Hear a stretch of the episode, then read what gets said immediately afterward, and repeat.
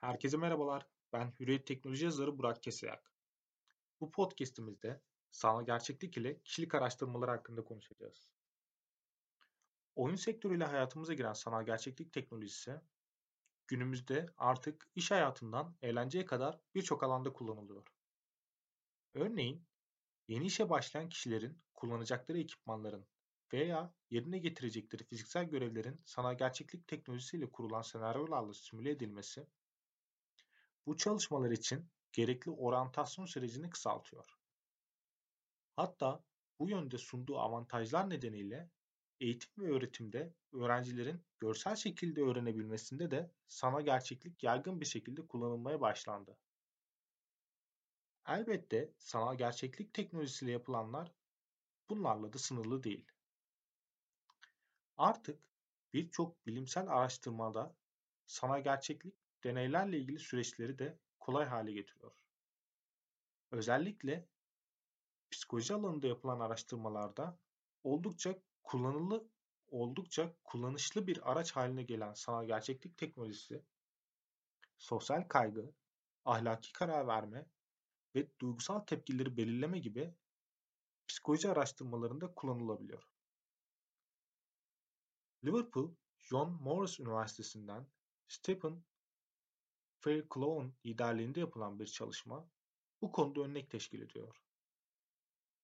Yapılan çalışmayı sizlere kısaca şu şekilde anlatabilirim.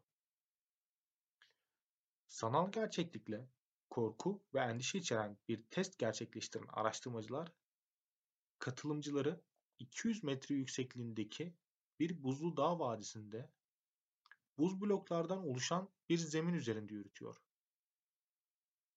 Tahmin edildiği gibi bu blok yoldaki güvenilirlik azaldıkça katılımcıların davranışlarında da temkinli ve daha düşünceli davrandığı görülüyor.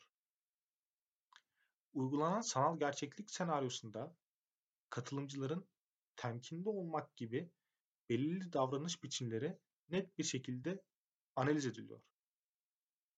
Başlarına sanal gerçeklik gözlüğü takılan, ellerinde bir kumanda ve ayaklarında çeşitli sensörler bulunan katılımcıların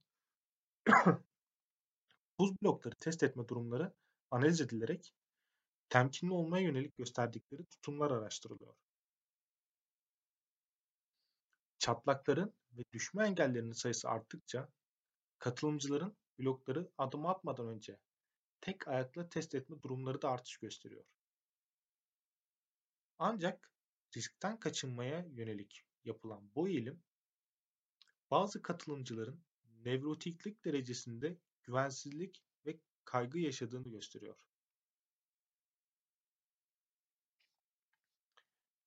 Yapılan bu araştırma katılımcıların kişilikleri hakkında bilgi alınmasını sağladı diyebiliriz. Araştırma sonuçları teknoloji şirketlerinin sanal gerçeklik etkileşimleri yoluyla insanların kişilik profillerini çıkarabileceğini, bu profillerin ise reklam hedefleri gibi dijital ortamlarda kullanılabileceğini gösteriyor.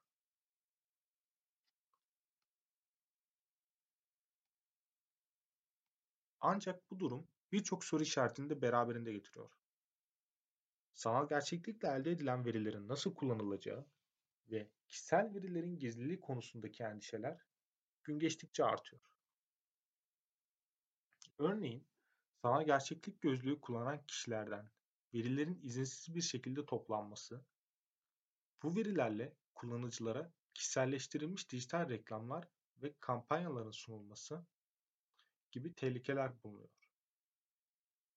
İlerleyen süreçte sanal gerçeklik alanında çalışan şirketlerin kullanıcı verilerini izleyip izlemedikleri ve geçmiş kayıtları tutup tutmadıkları, verilerin neden kullanıldığı ve kimlerle paylaşıldığı konusuna açıklık getirmesi gerekebilir.